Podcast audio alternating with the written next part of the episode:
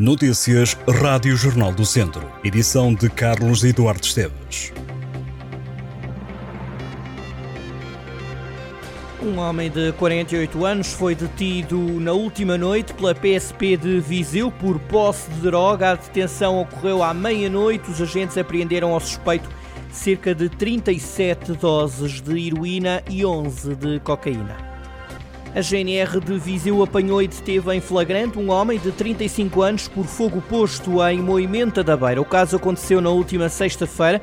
De acordo com informações da GNR, os militares receberam o alerta de um incêndio e foram ao local onde detectaram o suspeito.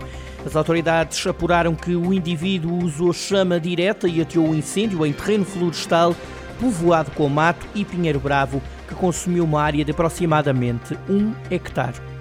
Começa esta quarta-feira mais uma semana académica em Viseu. O dia arranca com o desfile académico, que acontece esta tarde no centro da cidade de Viseu.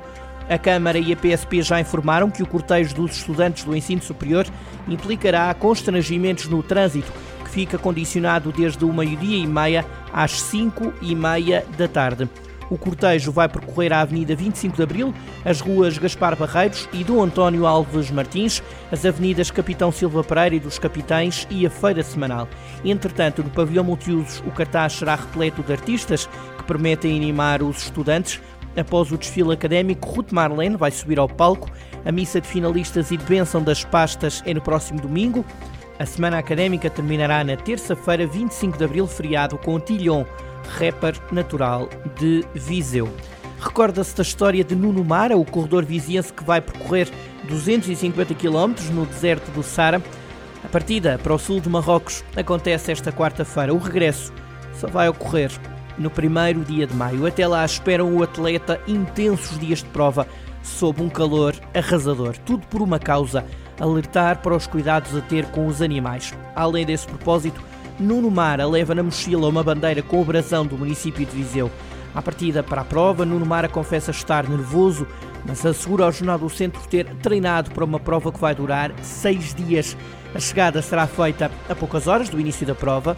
Conforme o Jornal do Centro tinha contado em janeiro, o percurso desta prova não é conhecido por nenhum corredor até poucas horas antes do início da competição. Quando avançou para esta corrida, a família de Nuno sempre demonstrou o apoio necessário, mas revelou também algum medo. A qualquer altura, o atleta pode ativar o botão de pânico que o fará desistir de imediato da prova e ser auxiliado e resgatado. A corrida é por uma causa, a causa animal, mas Nuno Mar confessa ao Jornal do Centro poucos apoios ter recebido depois de ter divulgado o propósito alguns meses antes da prova começar. Vão ser seis dias longe da família e dos amigos, sem os poder ver ou contactar. Vai ter que transportar na mochila tudo o que quiser beber e comer durante cada etapa. Todos os detalhes da ida de Nuno Mar para o deserto do Sara para ler na jornaldocentro.pt. Nos Júniores, em futebol, o Académico perdeu este fim de semana a jornada 8 da fase de subida à primeira divisão. O Desire diante dos Chaves por 5-4 não deixa os vizienses de fora da luta.